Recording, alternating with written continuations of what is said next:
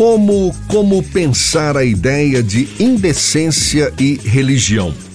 O que seria uma teologia queer e LGBT latino-americana? O que são e como trabalham as igrejas cristãs inclusivas? Pois olhe, estas são algumas questões que vão ser abordadas em uma roda de conversa e apresentação do livro Religião e Indecência Diálogos com Marcela Altos Reid, da editora Metanoia, com a participação de André Muskov e Ana Esther Pádua Freire, organizador e organizadora da obra, agora, sexta-feira, depois de amanhã, aqui em Salvador. É sobre o assunto que a gente conversa agora com o teólogo e este, que é um dos organizadores do evento, André Muskopf. Muito bem-vindo, um prazer tê-lo aqui conosco. Bom dia, André. Bom dia, Jefferson. Agradeço desde já o convite e a oportunidade de estar aqui conversando com vocês. Primeiro diz pra gente o que, que vem a ser teologia queer. Então, é, queer é um termo que vem do inglês, em geral, no português a gente tem preferido falar de diversidade sexual e de gênero, ou de dissidências sexuais e de gênero, mas tem a ver com é, todas as formas de é, vivência da sexualidade, expressão de gênero, que estariam fora daquilo que é convencionado como o que é correto, o que é normal, o que é aceito socialmente, que seria a, a heteronormatividade em termos de sexualidade e a cisgeneridade em termos de, de gênero, né? Então, é, mas a, o, o, conceito, né, quando a gente usa, é, traz para o Brasil e para a América Latina, por exemplo, através da palavra indecência, que é isso que é, a gente é, faz ao utilizar a obra da Marcela Althaus Reed, é, a, a, ideia de indecência ajuda a gente a pensar o queer, né, porque é, queer é tudo aquilo que normalmente é considerado indecente, que de alguma forma é, está fora daquilo que a gente esperaria em termos de sexualidade e gênero. Na década de 1980 houve o advento da AIDS, na é verdade, e isso a gente sabe mexeu profundamente com a comunidade LGBTQIA+. Muitas pessoas naquela época, naquele período, viram a AIDS como punição divina para as pessoas da comunidade LGBTQIA+. Afinal, pensava-se inicialmente que a, a, infecção provocada pelo HIV atingia somente pessoas dessas dessa comunidade. A gente poderia dizer, André, que foi a partir daí, a partir daquele contexto que teólogos e teólogas se movimentaram para dar uma nova resposta à sociedade? É, o evento da AIDS e a forma como ela foi apresentada e definida de uma maneira muito preconceituosa no seu, nos seus inícios, e a gente deve isso também à forma como foi caracterizada, especialmente nos Estados Unidos, depois essa imagem veio para o Brasil, porque tanto na Europa quanto na África, é, nunca houve essa relação entre é, a no início da pandemia, né, é, é, entre a questão da homossexualidade ou da diversidade sexual e a questão da AIDS. Então, sim, foi a forma como foi construída a narrativa sobre o HIV e a AIDS nos anos 90, nos anos 80, né, é, e depois nos anos 90, fez com que tanto o movimento social se, de alguma forma, né, houvesse um, um, um, tipo de radicalização ou novas formas de pensar o próprio movimento social que tinham que ser mais é, contundentes e provocar rupturas de verdade em questões fundamentais e fez com que emergisse, né, o queer ele vem tanto dos movimentos sociais quanto dos estudos acadêmicos e também no campo da teologia, da reflexão sobre a religião, né, uma reflexão que já vinha acontecendo desde os anos 50, é, na, nos anos 70 você vai ter, 70, 80, uma teologia gay, uma teologia lésbica, também no campo da religião, especialmente por conta é, primeiro dessa vinculação equivocada do HIV e da AIDS com a homossexualidade, e depois no campo religioso a classificação disso como algo, né, uma consequência e um castigo de Deus a determinados comportamentos, exigiu uma forma diferente de reflexão teológica e sem dúvida a teologia queer também né, é, responde aos desafios colocados por esse novo contexto em que há novamente uma patologização, uma criminalização das pessoas LGBTQIAP+. Quando a gente trata sobre o conceito de indecência, me remete à memória, principalmente à estruturação da sociedade cristã, mas não apenas cristã, porque a gente tem os próprios muçulmanos também têm um conceito de indecência muito forte. E aí a gente passa por um processo de modernização e de rediscussão de alguns conceitos básicos da própria Igreja Católica, do próprio neopentecostal. Eita, quase que não sai. Das igrejas neopentecostais e apesar de muito fechado, a gente já percebe algumas movimentações dentro do universo islâmico.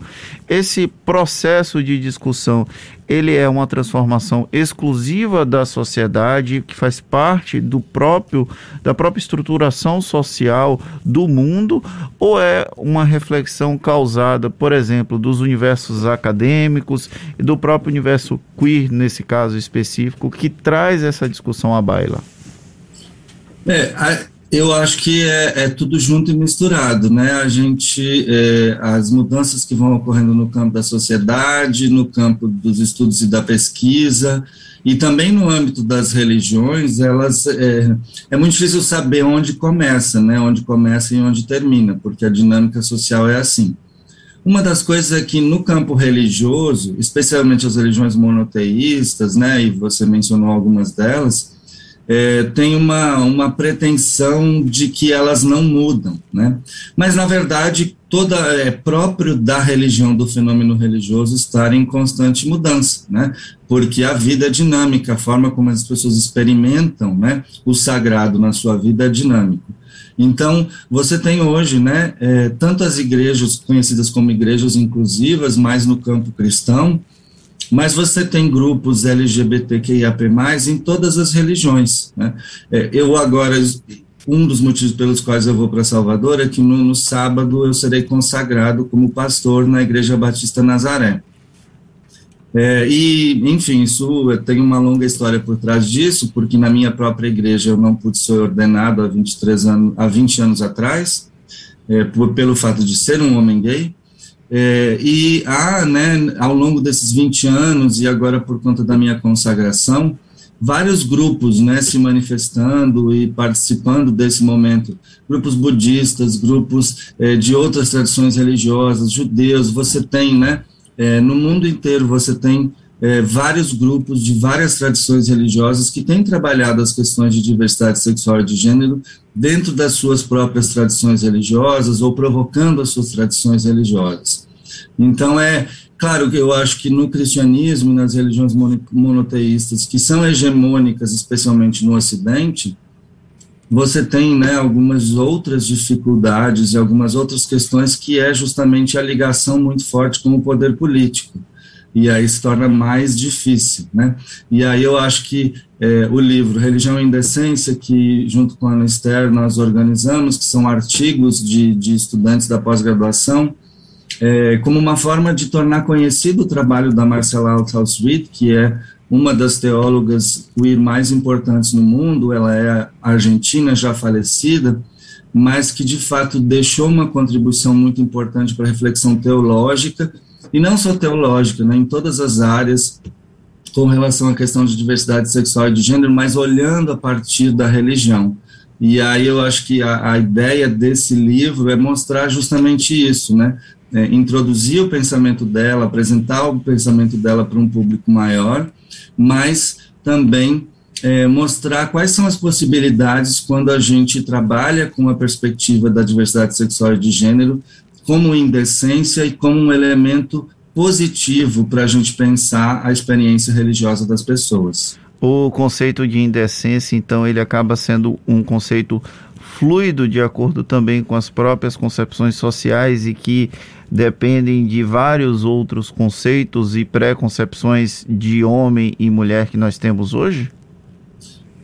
É, eu gosto de pensar, né, quando a gente pensa assim, ah, quando alguém chama alguém de indecente, né, é, ah, essa pessoa, ele é um indecente, ou ela está se comportando de uma maneira indecente, nem sempre a gente está fazendo referência a comportamentos sexuais, né, é, às vezes é por outros motivos, mas a gente aciona essa ideia de uma sexualidade supostamente desviante como uma forma de diminuir as pessoas, né? De dizer que elas estão equivocadas.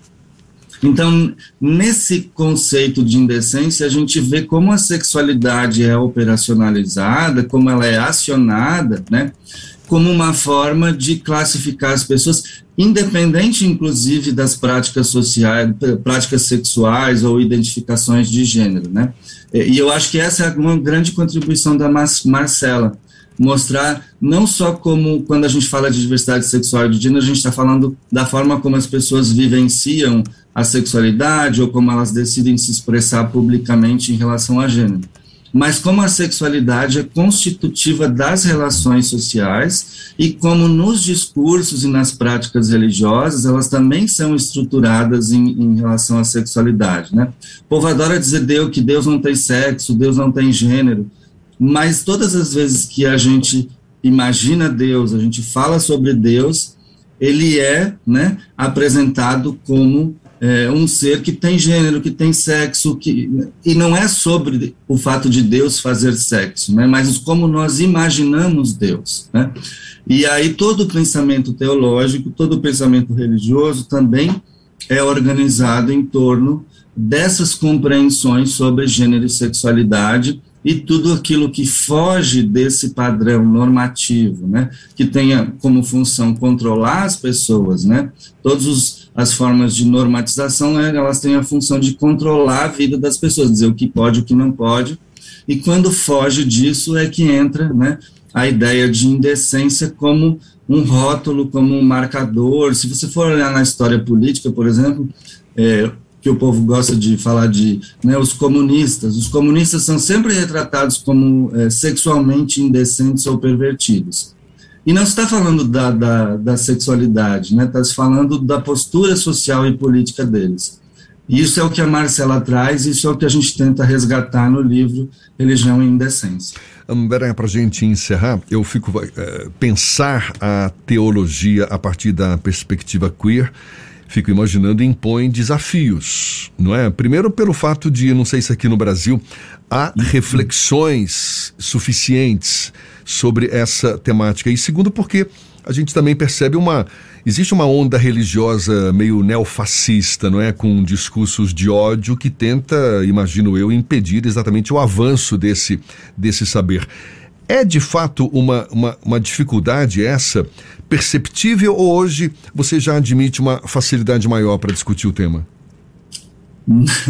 Não, é, é, que eu acho que são duas coisas, né? Uma coisa é quando a gente fala de teolo, teologia queer num âmbito mais acadêmico, num âmbito, enfim, né, de publicação de livros, de artigos, e aí é, é muito difícil, né? Porque você ainda tem no campo é, dos estudos da religião, e particular, a, a, a, as faculdades de teologia, elas são predominantemente ligadas a igrejas, né? Então, você tem, a, minha própria história é uma história de sobrevivência nesse contexto, né? Então, você tem muitas dificuldades. Mas eu acho, né, quando a gente fala sobre teologia queer na vivência das pessoas, né, é, a gente defende que, de fato, a, a forma como as pessoas vivem a sua religiosidade, ela, é, do ponto de vista não só do gênero e da sexualidade, mas de vários outros elementos, ela é sempre fluida e sempre misturada, né? Então, a teologia queer, ela, na verdade, não é um, um exercício de inventar um, um discurso teológico que possa servir a determinados grupos, mas é a gente pensar a teologia e a reflexão sobre religião a partir das experiências reais e concretas das pessoas. E quando a gente olha para as experiências é, de fé das pessoas e como elas se relacionam com gênero e sexualidade e outras questões, a gente percebe que é, é, é, muito queer, né? E o papel da teologia é justamente dar visibilidade e articular essas formas de, de pensar sobre a fé, de refletir sobre a fé e de vivenciar a fé, né? Agora sim, é, quando alguém vem me perguntar, né, ah, então, qual é a perspectiva de, de mercado de trabalho para quem trabalha, né, estuda, pesquisa teologia queer? É zero, né? É, a gente tem décadas aí de, de é, formação de teólogas feministas, grandes teólogas feministas no Brasil, que não conseguem emprego, não conseguem um trabalho nas faculdades de teologia, né, nos programas de ciência da religião. Então, a gente tem aí, né, é, com certeza as estruturas ainda funcionam muito contra nós, contra esse tipo de produção de conhecimento. É, e há um certo preconceito também por parte de outras áreas do conhecimento, de uma dificuldade de dialogar sobre o tema da religião. E aí eu acho que essa né, atividade amanhã no Casarão da Diversidade é uma parceria com, com dois grupos de pesquisa da, da UFPA, né, o NUCUS e o o dois terços, professor Leandro Colling, que, que articulou isso, é, eu acho que é, uma, né, é um exemplo de como a gente pode, de diferentes áreas do conhecimento, conversar e como é importante, particularmente num contexto em que a religião tem sido usada de uma maneira tão é, negativa, tão violenta e tão com consequências tão dramáticas para a sociedade, a importância de nós conversarmos sobre a religião desde outros parâmetros, desde outras perspectivas, e pensar que talvez a religião possa ser né, uma parceira aí na, na construção de alternativas para o mundo em que a gente vive hoje. Maravilha. André Muskoff, um dos organizadores desse, desse encontro, dessa roda de conversa que vai ter também a apresentação do livro Religião e Indecência, Diálogos com Marcela Altos Reed, não é isso? É, é na sexta-feira, não é? Sexta-feira, às três da tarde, no Casarão da Diversidade, que fica na Rua do Tijolo, número 8, centro de Salvador. Atividade aberta e gratuita. André Muskoff, um dos organizadores, teólogo, também conversando aqui conosco. Muito obrigado pela disponibilidade. Bom Agradeço dia. Agradeço o convite, o espaço para poder compartilhar um pouquinho aí e deixar o convite para a galera que ficou interessada, que ficou curiosa. É, a gente vai estar tá lá, então, na sexta-feira, a partir das 15 horas, eu e Ana Esther, para conversar sobre esses e muitos outros assuntos indecentes. Tá certo, valeu, muito obrigado mais uma vez. Agora, 8h48 na tarde FM.